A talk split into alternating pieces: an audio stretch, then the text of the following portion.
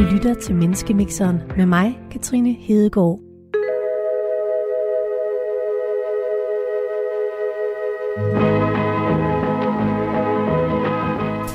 En bedemand, en vølve og en futurist kommer ind på en café.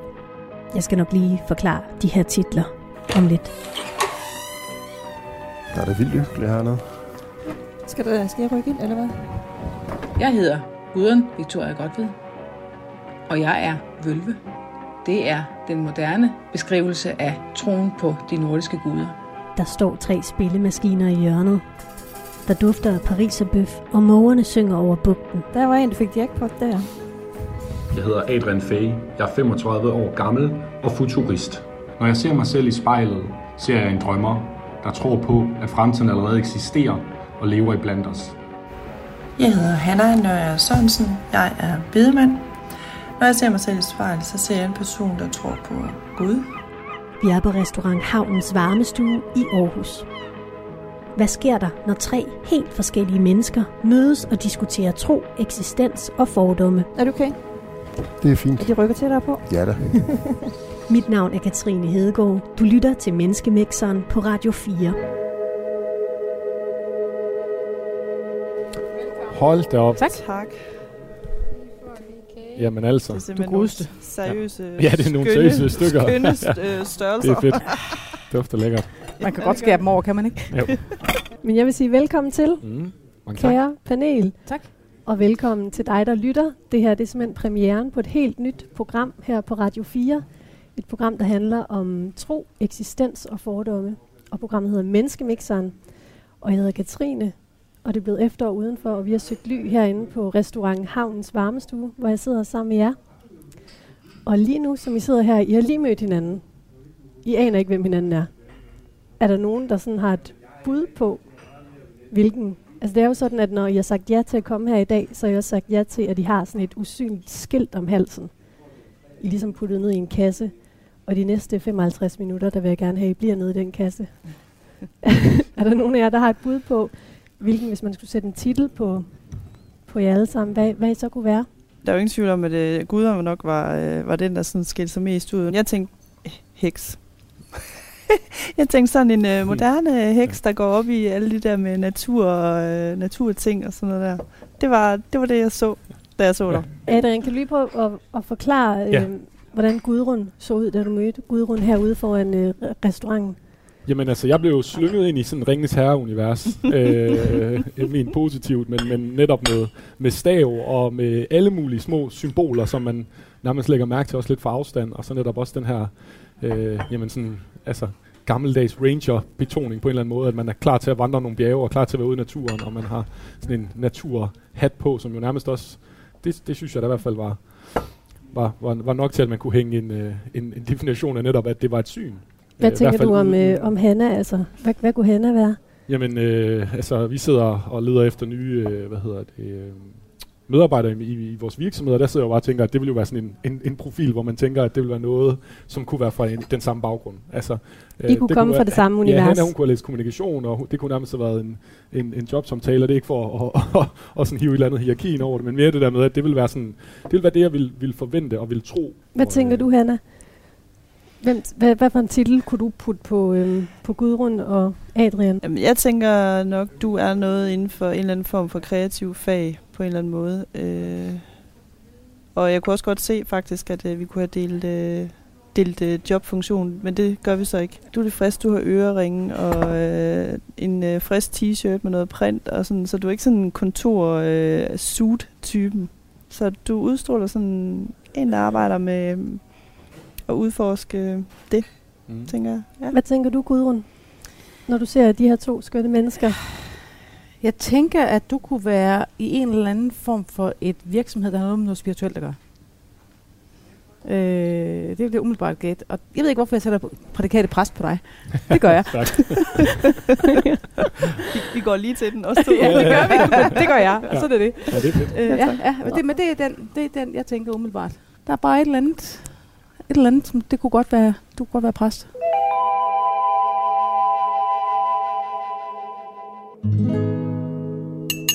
Det var nogle rigtig gode bud, synes jeg, I havde. Virkelig. Nu vil jeg afsløre for jer, hvad, hvad I er. Gudrun, Victoria godt ved. Vølve.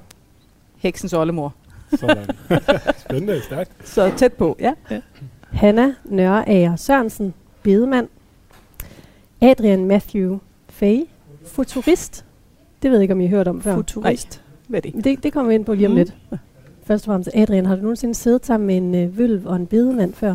Nej, det kan jeg i hvert fald... Øh, altså, jeg har verdens dårligste hukommelse, føler jeg, men det er jeg klar over, det har jeg i hvert fald ikke. Så det er jo noget af et, et spændende selskab. Øhm, og, og netop det der med, at, at så kan skinnet i hvert fald godt bedrage hos nogen, øh, hvor der er nogen, der bliver kastet i en eller anden retning, og, og noget andet, som kan være noget helt andet. Ikke? Så det er jo også yderst interessant i hvert fald. Nu vil jeg fortælle jer, hvad vi skal tale om. Vi har et stramt program. Mm. Først så skal vi lære jer alle sammen lidt bedre at kende. Så skal vi i gang med dagens aktuelle emne, som i dag er organdonation. Og i den forbindelse har jeg også taget et lille lydklip med, som vi skal høre. Så har jeg taget et raflebær med, og det er fordi, at jeg har, her i programmet har vi sådan en liste med livets store spørgsmål. Planen er ligesom, at jeg skal rafle om, hvilket af de her emner, vi skal tale om i dag. Så det gør jeg lige. Skal lige få plads her på bordet mellem kage og kaffe. Det blev en fire. Og det betyder, at vi skal tale om, skal se her, hvad er det bedste, du lærte i din barndom? Så det øh, må I godt lige have sådan i baghovedet, Mhm. mens vi taler om det andet. Men først skal vi lære lidt bedre at kende. Og vi starter med dig, Adrian Matthew Fay. Du er altså ikke øh, en del af en spirituel virksomhed, vel? Jamen, altså, jeg vil nærmest sige, altså, godt gættet og godt fornemmet, fordi jeg, på en eller anden måde vil jeg jo også, altså, vil jeg jo også gerne sige ja. Altså, jeg har jo stiftet en musikforening øh, for 10 år siden, øh, som hedder Cultureworks, og i dag er det blevet en virksomhed, og så arbejder vi jo rigtig meget med kultur, hvor vi laver vores egne projekter, øh, og laver projekter for virksomheder. Men, men grundkimen er det her med at sige, jamen, hvad er det for en kultur, hvad er det, vi skal prøve at arbejde med og forstå hos de mennesker, vi gerne vil påvirke. Og det tror jeg om nogen, om noget i dag netop er hardcore spiritualitet, hvis man også kigger på de hardcore delende kurver af, af folks engagement, måske i de mere traditionelle religioner, også i Danmark. Så, Prøv lige, prøv lige at fortælle, øh, jeg tror, at lytterne sidder og undrer sig over, og også Gudrun og Hanna. Hvad er en futurist?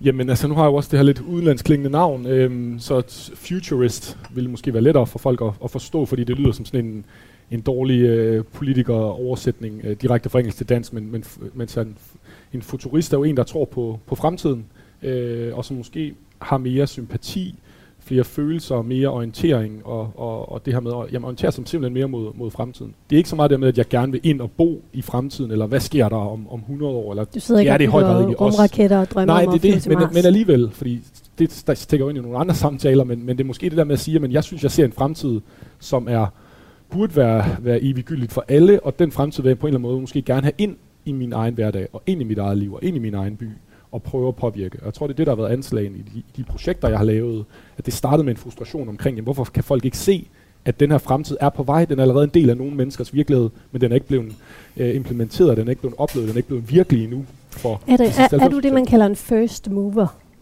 Jamen, det vil man 100% sige, jeg var. Altså, Ja. ja. Det er jo altid en prædikat, man ikke synes, der er det fedeste selv, men, øh, men det vil jeg være. Og også hipster, og også af mange af de der helt hurtige begreber omkring folk, der måske orienterer sig lidt mere mod den, den hurtige optagelighed af nye tendenser.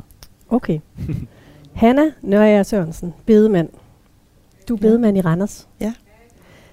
Hvordan plejer folk at reagere, når du fortæller, at du er bedemand?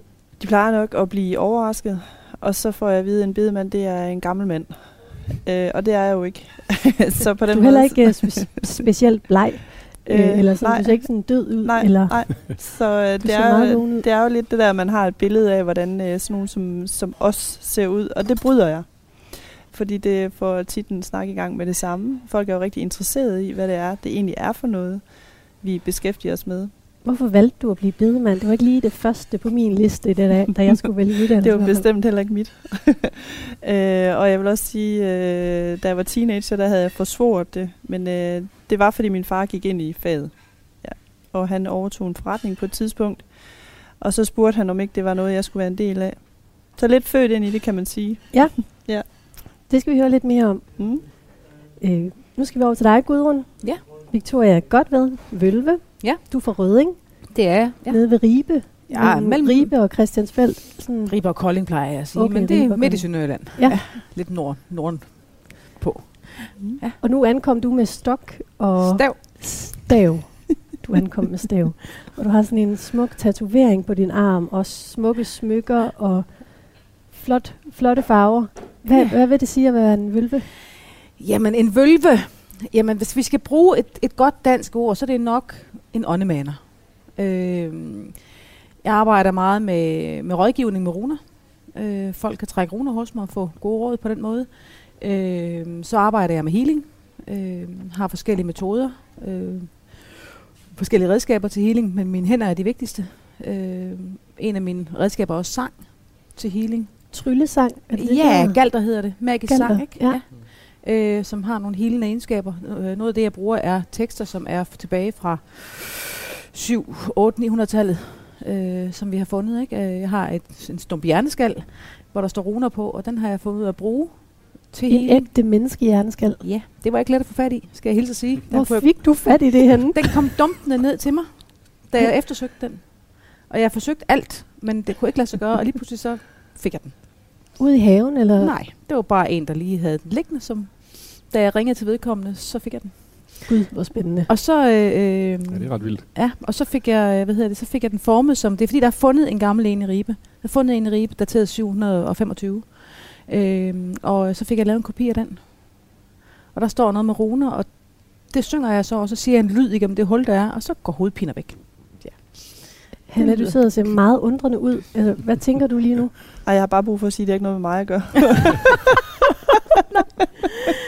Øh, men jeg, så, har ikke, jeg har ikke skaffet noget. Nej, men det, jeg kunne sagtens have fundet på at spørge dig på det tidspunkt. Jeg spurgte alt, også den lokale graver, han var lige ved at falde død.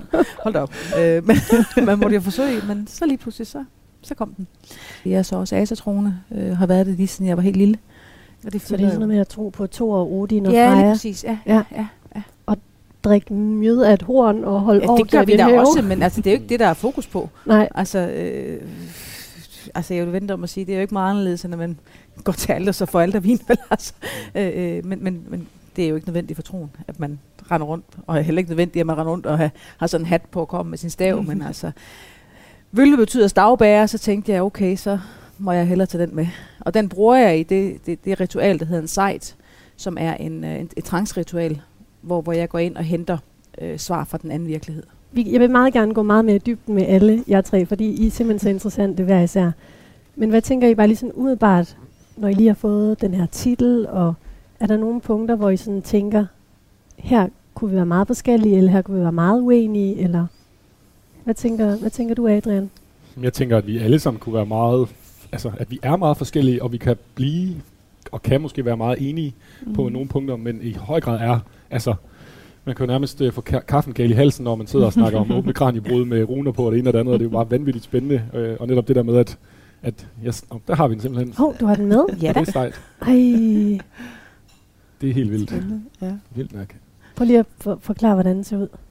Jamen, det er jo sådan et stykke, altså jeg har, jeg har snydt lidt, fordi den originale, den sidder er fra baghovedet, og den her er fra, fra forhovedet.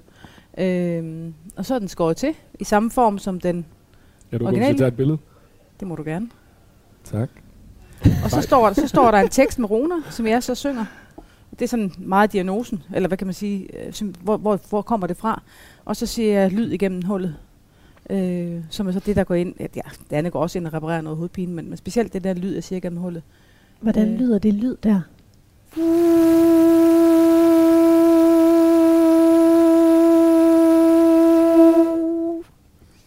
Wow. der. Det var helt vildt. Virkelig. Det var nærmest som om, det var en hel øh, orkestergrav Ja. af, af lyd. Ja. Altså, det, det laver nogle vibrationer, Ja. og, og min forklaring er, at det laver noget, det er ligesom ultralyd, Mm. og det går ind og løsner muskelspændinger og, og sådan noget, og derfor så hjælper det. Det er sådan den logiske forklaring, hvis man har brug for det. Og meget logisk også. Ja. Ja.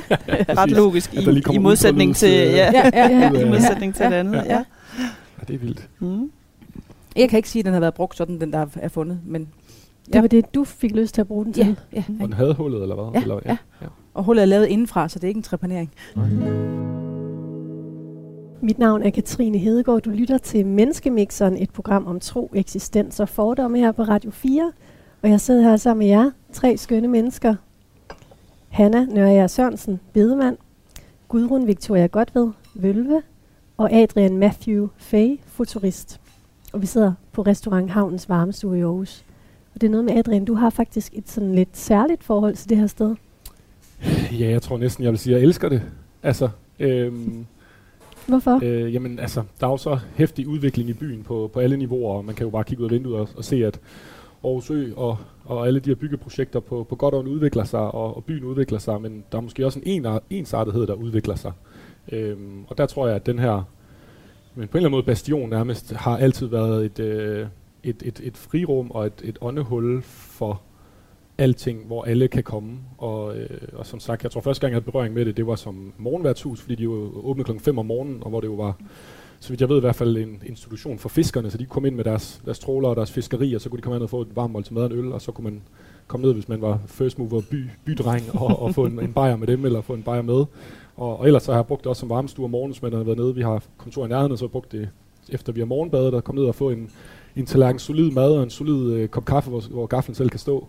Øh, og, og i en verden, hvor alt er overkommercialiseret og overfortalt, der underfortæller det af sig selv, men altså, alle historier, de driver ned ad væggene, og, og man skal bare lige kigge til højre, så sidder den gamle borgmester øh, i over hjørnet, ikke? Og, øh, og, og de lokale håndværkere og fisk, fiskearbejdere osv. Lige præcis. Det her vi er. Og vi skal i gang med ugens aktuelle emne, og det er organdonation. Og det tager jeg fat i, fordi man lige i øjeblikket på TV2 Play kan se en øh, dokumentar om en far, der hedder Mads Sebelov, som fortæller en rigtig tragisk historie om tabet af sin datter. Hun blev kun 15 år, fordi hun ikke nåede at få et nyt hjerte. Og i den her dokumentar, der kæmper han så en kamp for at gøre organdonation automatisk fra fødslen, så det bliver et aktivt fravalg, når man bliver 18 år. I stedet for, som det er endnu, hvor det er det, vi kalder informeret samtykke, og det betyder, at vi selv skal tage stilling til, om vi ønsker at være organdonor eller ej. For at øh, organdonation kan blive en mulighed, så skal man være død, og man skal være tilkoblet en respirator, der, træ- der trækker vejret for en. Og hvis ikke man selv har taget stilling inde på sundhed.dk, så vil lægen på intensivafdelingen i stedet spørge de pårørende, om de kender øh, patientens holdning og ønsker i forhold til organdonation. Nu vil jeg høre, Hanna, har du været inde og meldt dig til som organdonor på sundhed.dk? Nej, det har jeg ikke, men jeg har været inde og meldt mig fra. Kan man sige det? Jeg har været Ja. inde og registrere, at jeg ikke vil donere noget. Mm. Hvordan kan det være, at du ikke vil det? Det er fordi, øh, at øh, jeg har faktisk været derinde flere gange.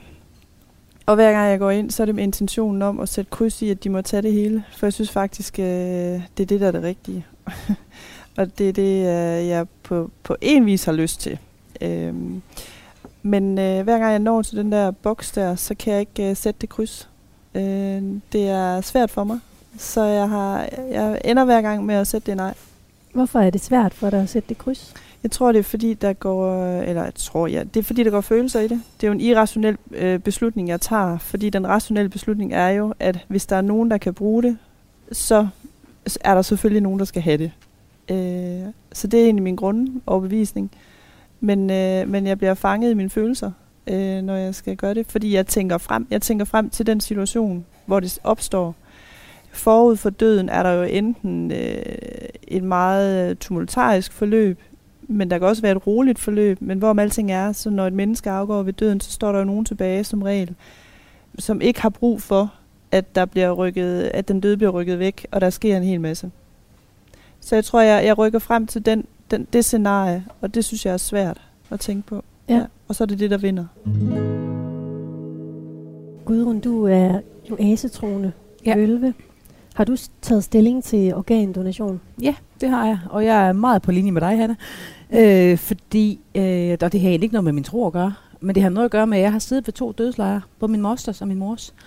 Og det der med at være der, når det sidste åndedrag bliver taget, det er vigtigt. Det er rigtig, rigtig vigtigt for mig. Øh, og jeg har ikke lyst til, at mine børn skal sige farvel til en krop, der er varm og hvor hjertet slår, selvom det er en maskine, der holder, holder mig i live. Øh, jeg vil have lov til at dø, hvis de så kan tage noget bagefter. Og det kunne man i gamle dage, der kunne man godt bruge nyrerne bagefter. Det må de gerne, men det er ikke en mulighed i dag.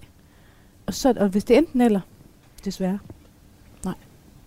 Hvad med dig, Adrian? Hvad skal der ske med dine organer, hvis du for eksempel kommer ud for en ulykke? Jamen jeg tænker bare, at de skal tage det hele.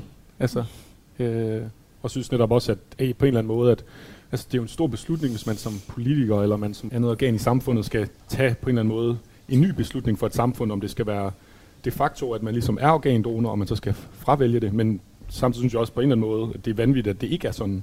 Fordi at, at det er jo, i, i dansk samfund er det jo ret let at informere omkring, at man skal gå ind og tage stilling, og det burde alle gøre, og hvis man ikke får gjort det, jamen så er det ens, lidt ens egen skyld, og så er det sgu federe, hvis man bande lidt for at, at understrege det, at det de facto er, at der er flere, der så vil bruge deres, øh, deres organer.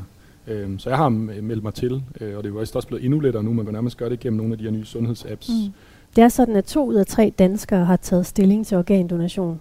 Nu sidder vi så tre i det her panel, og I har faktisk alle tre taget stilling til det. I, har I alle tre været inde på sundhed.dk? Den handling har Jeg kan ikke huske det, om jeg Nej. har været derinde. Men du har i hvert fald taget stilling? Ja.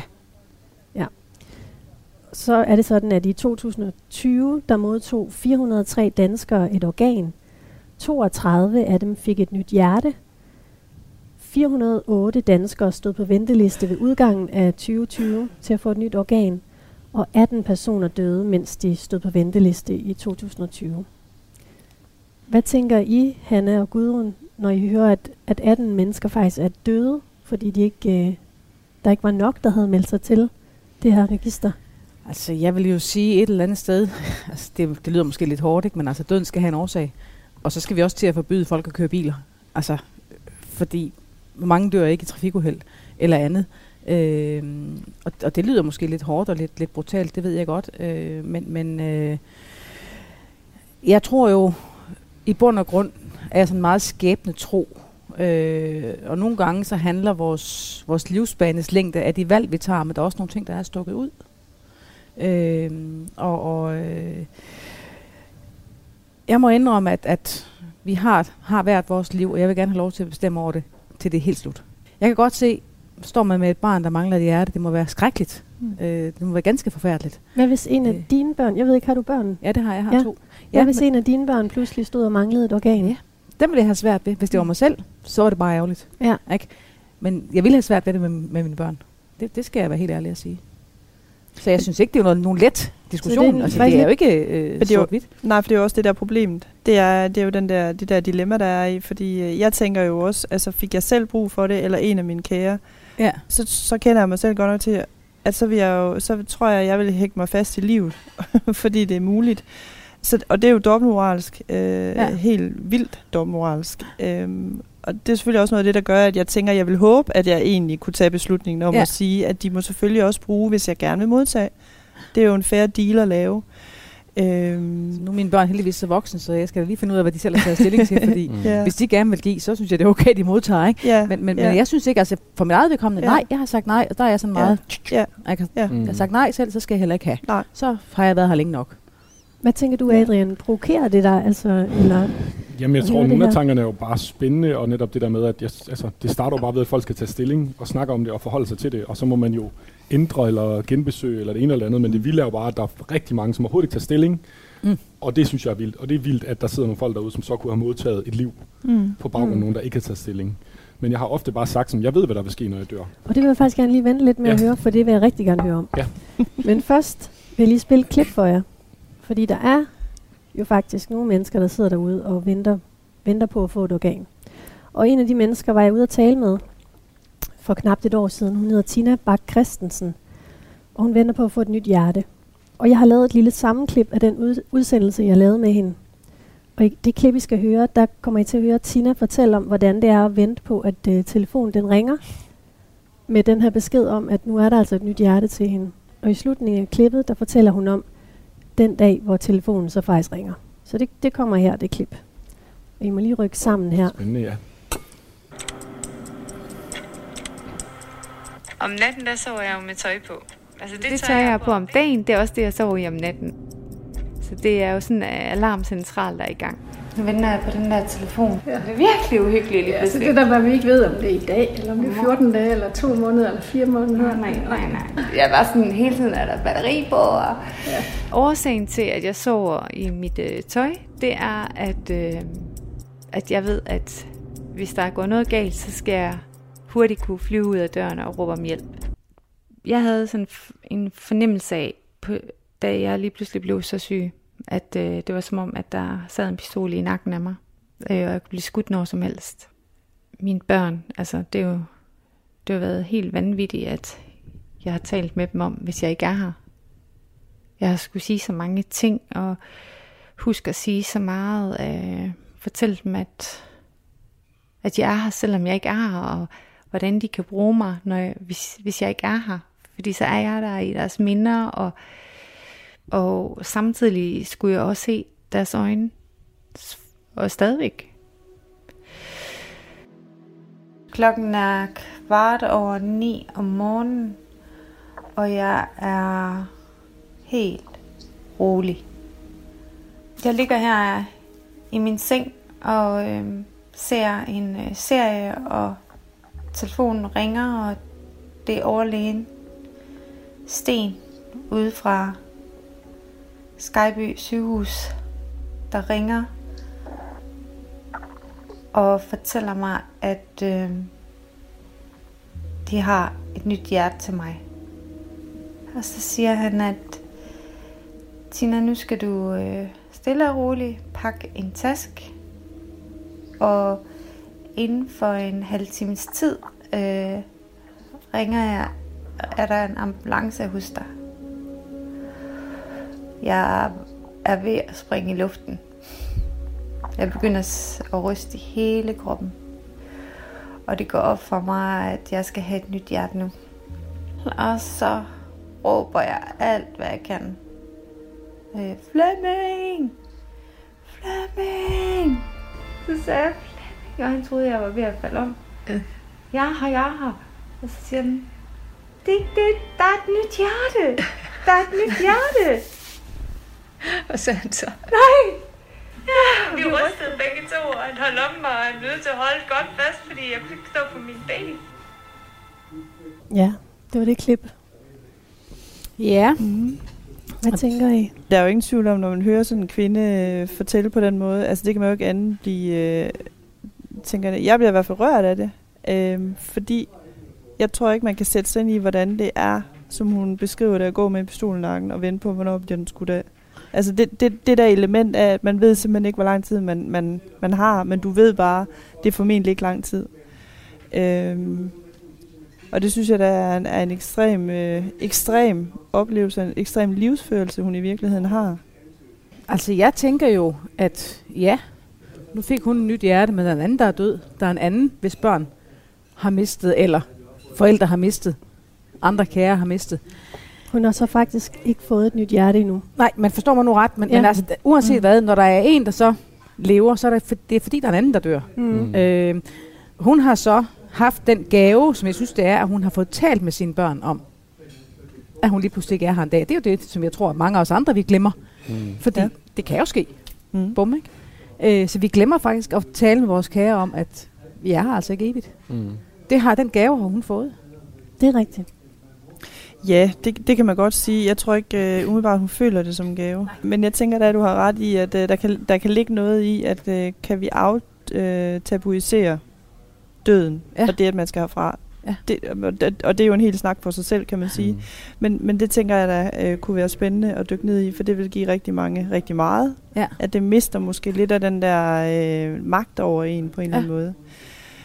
Jamen, jeg synes også, det er enormt rørende, når man sidder og tænker sig selv i samme situation og sådan mm. noget, for jeg synes, altså, der er også sådan en eller anden øh, knivsæk af, at man er ung og udødelig i en eller anden alder, mm. og det er jo nok forskelligt fra, fra, fra hvad, man, hvad for en liv man har levet, men lige pludselig så bliver man bare, går fra at være fuldstændig usårlig til, at man hører om, om terminalkræft og unge mm. forældre og det ene og det andet trafikuheld og sådan, altså, ja. og det er jo bare nok en, en, en acceleration, man vil opleve, jo ældre man bliver, man, jo mere man hører, jo mere død er der omkring en. Mm. Øh, og det er der, jeg sidder og tænker, at, at, at i min egen sådan, religiøse eller spirituelle overbevisning, at, at hvis mine organer kan bruges til et menneske som så, øh, så vil jeg mere end gerne mm. bidrage med det, at, at min slutning på mit kapitel kunne være starten eller videreførelsen af en andens.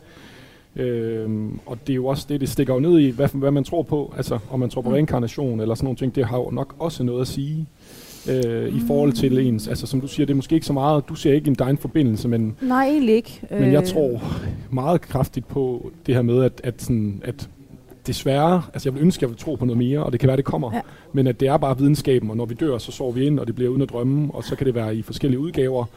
Men jeg gad godt leve for evigt. Jeg gad godt have et, milliard muligheder, om det så er et organ, eller om jeg kan blive frosset ned, eller om jeg kan blive uploadet til en computer. Alle de der muligheder er jeg sådan mere end åben over for. Det gad jeg så ikke.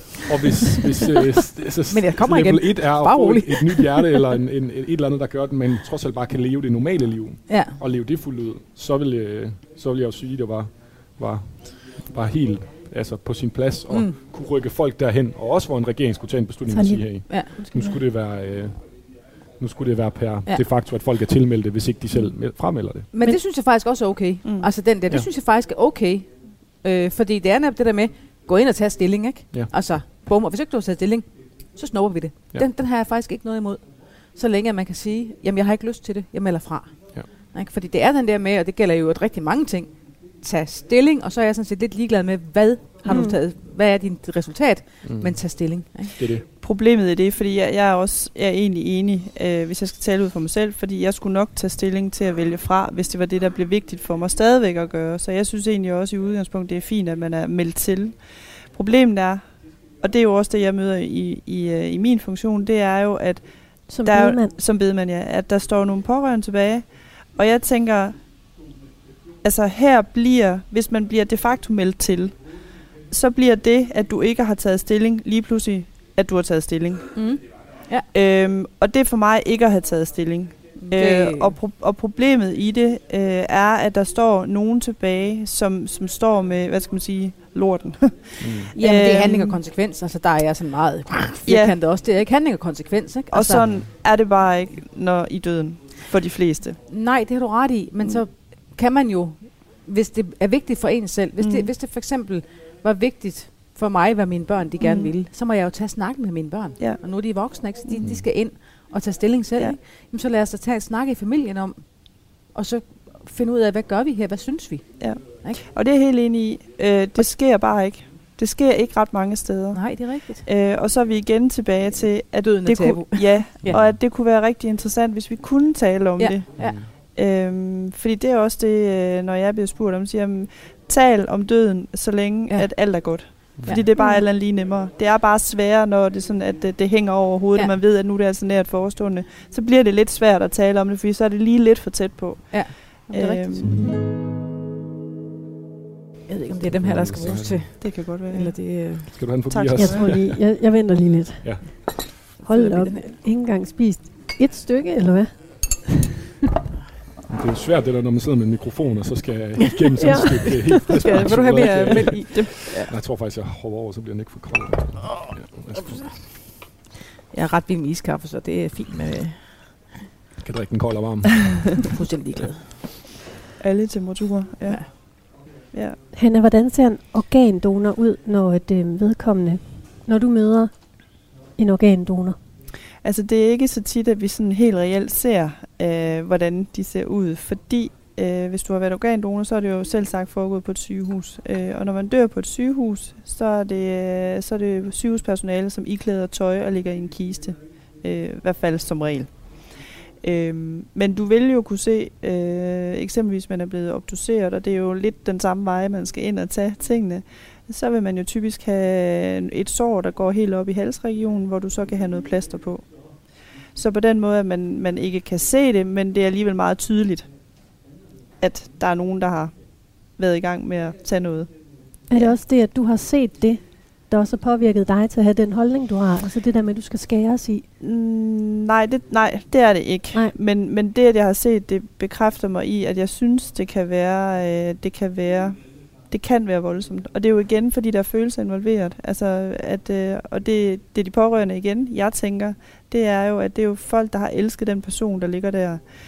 Øh, og for mange mennesker er det, er det sådan, er det, betyder det ikke noget. Altså, det kan man forholde sig sådan helt objektivt til, men for, jeg tror også for rigtig mange, så bliver det sådan et, øh, et samsur med følelser, øh, at man bryder sig ikke om at tænke på, at der er nogen, der har taget noget fra en, man holder af eller elskede. Jeg tror, det er så lavpraktisk som det for, for mange i virkeligheden. Det her, det har jeg jo egentlig ikke noget imod. Det er det der med den, den sidste stund, Ja. der er, Der er vigtigt for dig. Ja, det- ja. ja. Og fordi som sagt, når det sidste åndedrag Ja. er taget, Ja. tag hvad I vil have. Ja. Ikke? Ja. Men Ja. have lov til at dø selv. Ja. Mm. Men du siger det her med, Gudrun, at øh, bare rolig, jeg kommer tilbage. Ja. Gør du det? Ja, det gør jeg. Hvor, altså, hvad, hvad tror du helt præcis på? Jeg tror på reinkarnation. Skal du bruge dine organer? Nej. Nej, skal jeg ikke, fordi øh, et af mine dødsriger, vi har jo mange asatroner, det er jo fantastisk. et af dem hedder, de fleste siger held, men måske er det i virkeligheden hel. Man kommer ned til hel, man bliver hel igen. Og det vil sige, har man mistet noget, er man lam, når man kommer til hel, jamen så kan man gå igen. Og så hviler man der ind til næste inkarnation. Ikke? Øh, det, det er min overbevisning. Må jeg ikke komme med? Jo, det må du. jeg vil så gerne tro på sådan noget, og Ja. have, have Altså, en følelse af, at det er det, der Ja, kommer til min at ske. far han altså. skrev et fantastisk digt til Hel, fordi han glædede sig faktisk til at komme ned til hende. Mm. Og, og hun, han, han- han så hende som en, en, en varm og omsorgsfuld kvinde. Mm. Hvordan Øh, lyder det digt? Kan du huske det? Det er langt, øh, Okay. men man kan jo få fat i min bog, der står det i. Ja, du har skrevet en bog. Ja.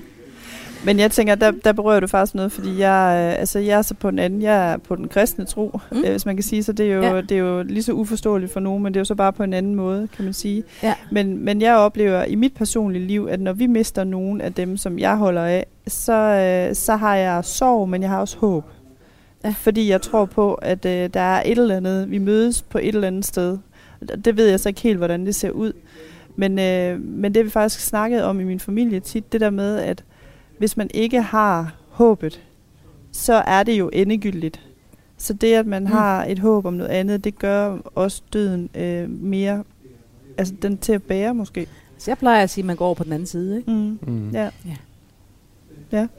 Så, Jeg ville ønske, jeg havde håbet. Jeg ville ønske, at, øh, at jeg kunne skrive digte eller læse digte og, og tro på det. Og jeg tror, altså sådan...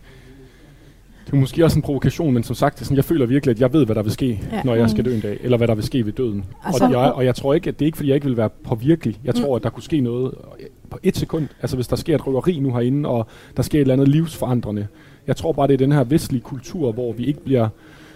Altså, vi har det så godt, ja. og vi har det så fantastisk på så mange Mm. niveauer, at vi er ikke tvunget ud i følelsen af at tro på noget ja. efter døden. Vi bliver så forenet med øh, livets øh, videnskabelige og praktiske aspekter.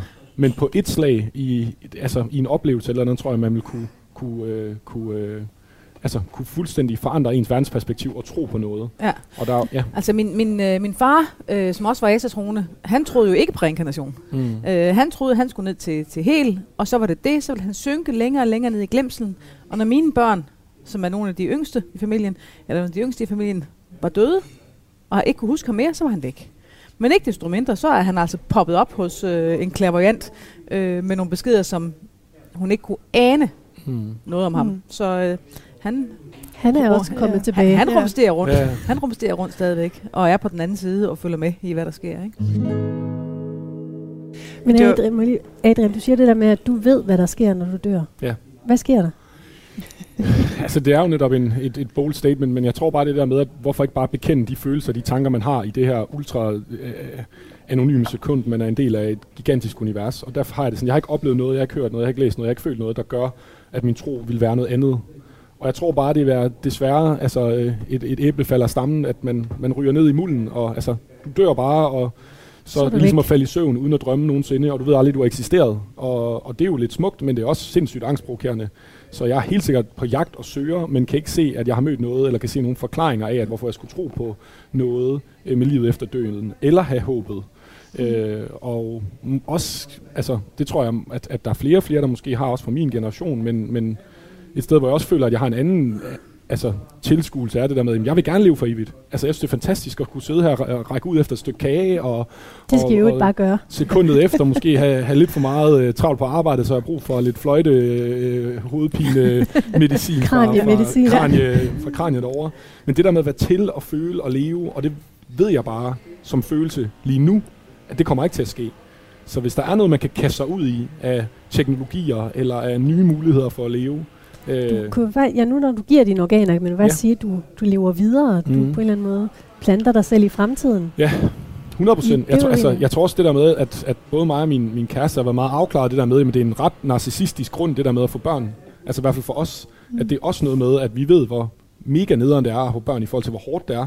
Men en af de ting, man får igen, det er, at man lever også videre i dem, Mm, mm. men i mere sådan en... Øh, tanke omkring, jamen de vil tænke på en, og de, de har ens minde og ens DNA og arvemasse og sådan nogle ting, også lidt den der videnskabelige dynamik igen, at det er der også. Øh, så det er helt sikkert en af de der hacks, måske, der giver mig en følelse af, hvorfor man vil have børn, og også noget, hvor jeg tror nu, hvor jeg har mine egne børn, jamen så vil jeg kunne stadigvæk være lidt nederen over, at jeg skulle dø en dag, om det er i morgen eller om det er om 40 år, men jeg vil stadig have følelsen af, at, at, at, at børnene giver mig et eller andet eftermæle. Mm. Jeg synes, den der tanke om at komme ned til hel og blive hel igen. Altså hvis alle bare kunne have den, så kunne man jo bare give alle sine organer væk. Det kunne man sagtens, hvis, hvis, altså, hvis det er Mm. det, det handler om. Ikke? Ja. Altså, øh, det kan man sagtens. Og det, og det er jo heller ikke det, der er min modstand. Det Nej. er jo ikke at skulle af med noget. For det betyder ikke noget. Nej, men det er det der sidste øjeblik, der ja, er vigtigt for ja, dig. Ja, den der afsked, den ro og den, altså det er ekstremt smukke, der er at sidde ved et dødsleje. Altså jeg sad ved min mosters dødsleje, øh, og der sad vi og sang. Øh, de, de slukkede for respiratoren, og hun fadede stille og roligt ud, så sang vi Se nu stiger solen, og ja, det er en kristen salme, og det er jeg sådan set lidt ligeglad med, for det kan jeg sagtens. Og i det øjeblik, at vi når til Lad mig nu kun drage af natmørkt hav, der tog hun det sidste suk, ikke? Altså det var, øh, det var så smukt. Mm. Øh, det er en af de største gaver, jeg nogensinde har fået, også den mest redselsfulde, men, Mm. mm. men, men det var fantastisk. Øh, og det har jeg ikke lyst til at snyde mine børn for, hvis de skulle være til stede. Mm. Faktisk. Jeg synes, det er et rigtig fint sted at slutte den her snak, fordi tiden den flyver. Vi har simpelthen et stamprogram. Selvom det ser ud som om, at du virkelig brænder for at sige noget, Hanna. Nej, det er, der er sagt rigtig mange øh, gode ting. Okay. Ja. Mit navn er Katrine Hedegaard. Du lytter til Menneskemixeren. Et nyt program her på Radio 4 om tro, eksistens og fordomme. Og jeg sidder på restaurant Havnens Varmestue sammen med dig, Gudrun Victoria Godved Vølve, Hanna Nørre Sørensen Bedemand og Adrian Matthew Fay, futurist. Og nu er vi nået til det sidste punkt i dag. Skal I ikke have noget af det der kage? Jo, det skal vi. Ja, men jeg skærer den altså over. Øh, så, så kan jeg bedre være i det, så kan jeg jo tage et stykke med, hvis ikke Ja, kan ja. lade. Men øh, Og hvad med kaffe? Har I nok øh, det? Jeg tror, jeg skal have lidt varm oven i hatten. Ja. så Altså på en eller anden måde, og det lyder jo også vildt at sige, men sådan, det er jo, det er jo sådan, du, du får byens dårligste kop kaffe. Nu gør jeg næsten ved at viske, for jeg vil ikke fornærme nogen. Men det er også det, der gør den byens bedste. Ja. Altså, fordi det er bare så meget no bullshit. Altså, den er bare sort, og den er bare old school, og den vil ikke fortælle alle mulige ting omkring, hvor den er høstet henne. Du kan ikke få en latte. Nej, og engang. omkring, at øh, hvis du lige køber de her bønder, så har du reddet halvdelen af verdens øh, befolknings øh, hungersnød og det ene og det andet. Altså sådan, at der, der er sgu bare noget fedt Ja. og noget oprigtigt. Altså, Ja. Da jeg startede udsendelsen, der raflede jeg med de her terninger, og vi fandt ud af, at øh, på den her store liste, jeg har med, eller jeg har sådan en liste med med livets store spørgsmål her, og jeg slog en fire, og det betyder, at vi nu skal tale om, hvad er det bedste, du lærte i din barndom? Adrian, har du, har du siddet og tænkt lidt over det? Ja, det har jeg. Altså, det er jo et stort spørgsmål. Øhm, men jeg tror ret hurtigt, at sådan, min mor og far er egentlig sådan ret forskellige. Min far han er fra England, og min mor er fra Schweiz, og så mødte de hinanden i London, hvor min far var færdiggøre hans, øh, hans Ph.D. Han er molekylærbiolog og netop meget videnskabsmand. Og min mor er en sådan kæmpe social persona.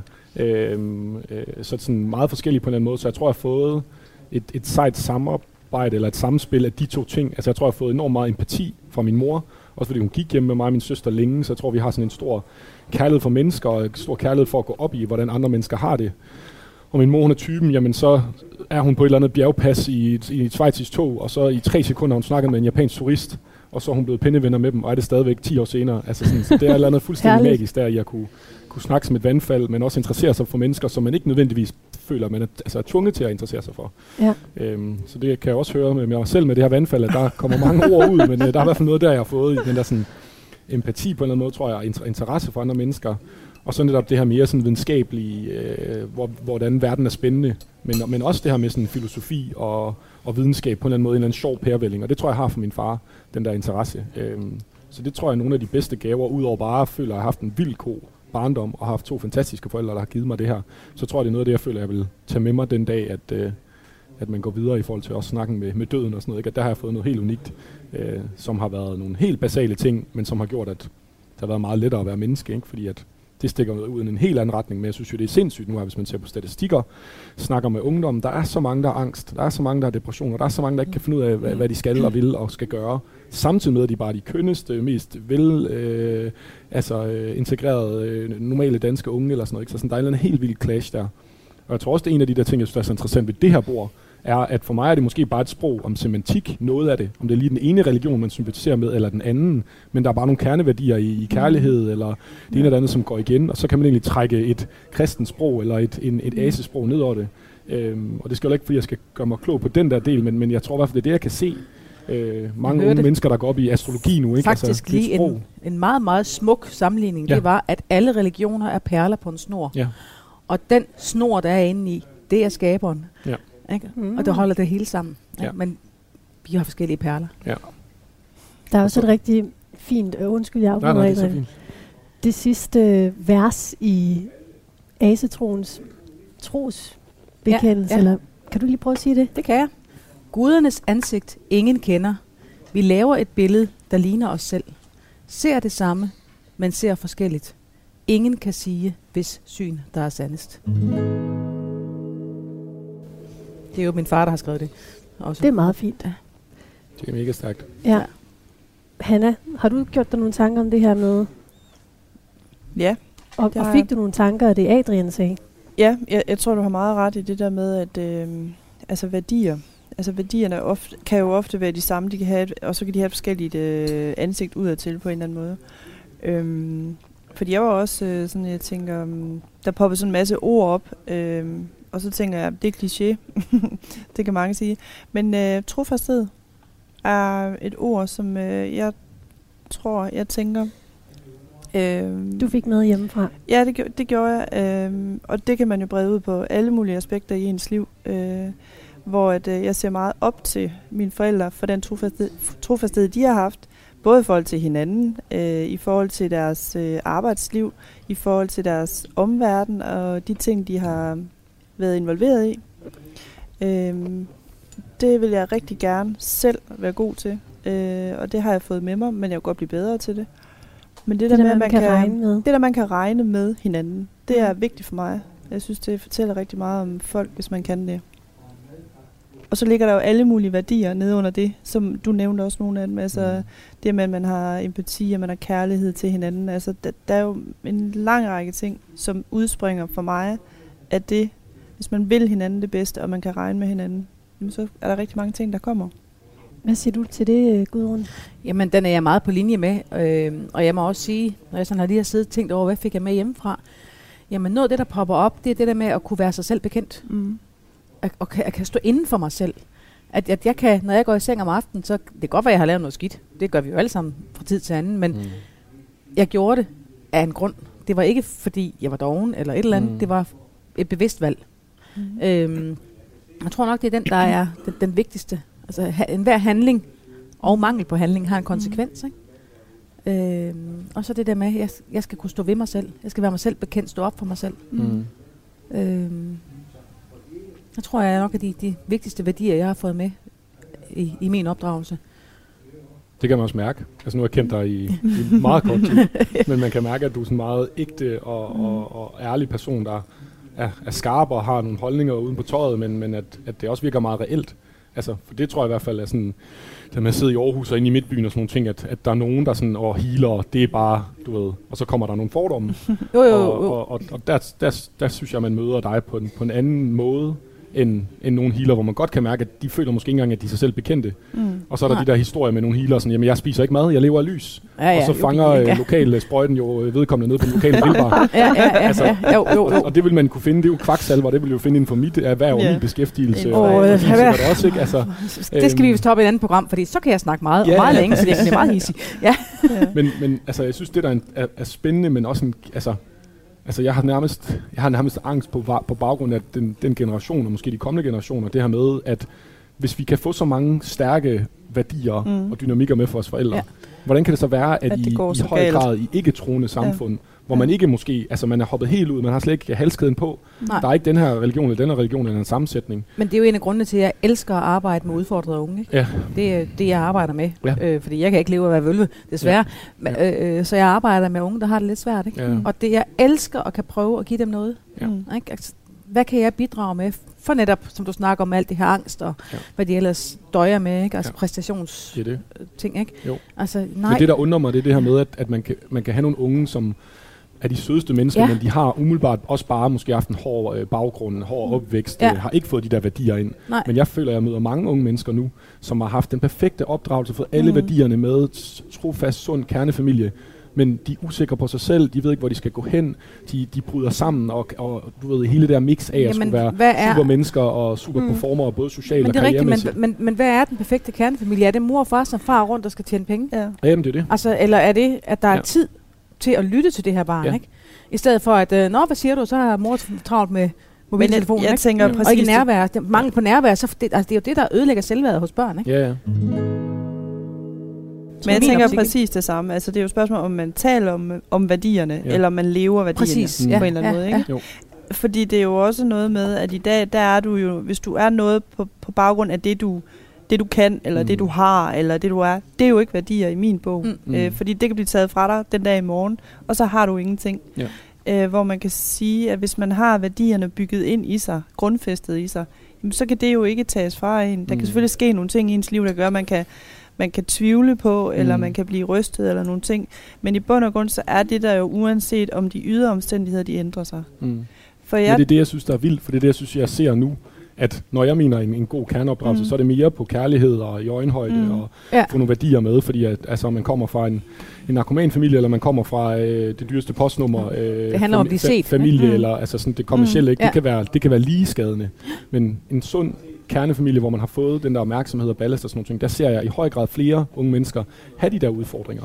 Mm. Og man ser jo også og hører jo også, at øh, der er jo flere hjælpelinjer nu, og jeg tror, der er en ung, øh, hvad hedder det, ung, øh, ung læge, som også har lavet en helt, altså oprettet et helt ny øh, Mm. hjælpelinje for unge, fordi at, at hun siger, at det, det er ikke bare sådan, "Åh, om jeg er upopulær i skolen eller sådan noget, altså det er Mm. tunge, dybe Ja. ja. depressioner, Ja, er det. tung, Ja. dyb Ja. angst, Ja. og det er helt normale unge mennesker. Altså Ja. ikke, hvor du kan pege på, jamen det var bare en rich kid, eller Nej. det var bare en, en Nej, narkomanfamilien. Selvfølgelig. Og det synes jeg er vildt, ikke? Og der synes jeg, der er et eller andet skræmmende og interessant, og, og sådan, Jo, men- altså, nej, men det der med, bare lige gøre point færdigt det her med at sige, at hvis, hvis der er en halskæde, som man kan tage på, som er rel- religion og et sprog der, men er videnskaben så det samme, eller er den sin egen halskæde? Og Mm. i forhold til der med menneskemixeren, jamen lige nu ser man så mange vestlige unge, de ryger ned imellem de her to øh, halskædestole. Mm. Altså, Jamen, det er de ikke kan bare ikke det. bekende sig til den ene, de kan ikke Nej. finde ud af den anden. Men prøv at høre, altså dengang jeg var ung, ikke? Ja. Det, øh, det var temmelig længe siden. Mm. Men, øh, nå, ja, men nu gad jeg så forresten ikke gå i skole mere. Så hoppede jeg ud med det 10. klasse, og så kunne jeg gå ud få et job. mm. Ikke også? Mm. I dag, der er der den der præstationsangst. Mm. De skal jo i næsten i 4. klasse, skal de bestemme, bestemme sig for, hvad de vil skal, resten af livet. Altså, ja. hvad er det for noget? Ja. De får ikke lov til at være børn. Nej. De får, altså, man kunne gå ud og få et job som fej, fejdreng på en fabrik. Man kunne Mm. tjene sine penge. Man behøvede ikke have en uddannelse. Mm. Mm. I dag, der skal de have de der karakterer. Ikke? Ja. Det bliver pæse, pæse, pæse, pæse. Og nu er jeg lige nødt til, fordi nu er der virkelig godt gang i snakken her. Det er super godt. men, men tiden flyver. Og jeg skal fortælle lytterne, at du lytter til Menneskemixeren. Og den her premiere på det allerførste program er ved at være slut. Vi har været igennem øh, tre rigtig spændende runder. Først har vi lært jer lidt bedre at kende. Og det er jo sådan, at øh, I kommer igen forhåbentlig. Jeg håber, jeg synes, det har været sjovt at være med.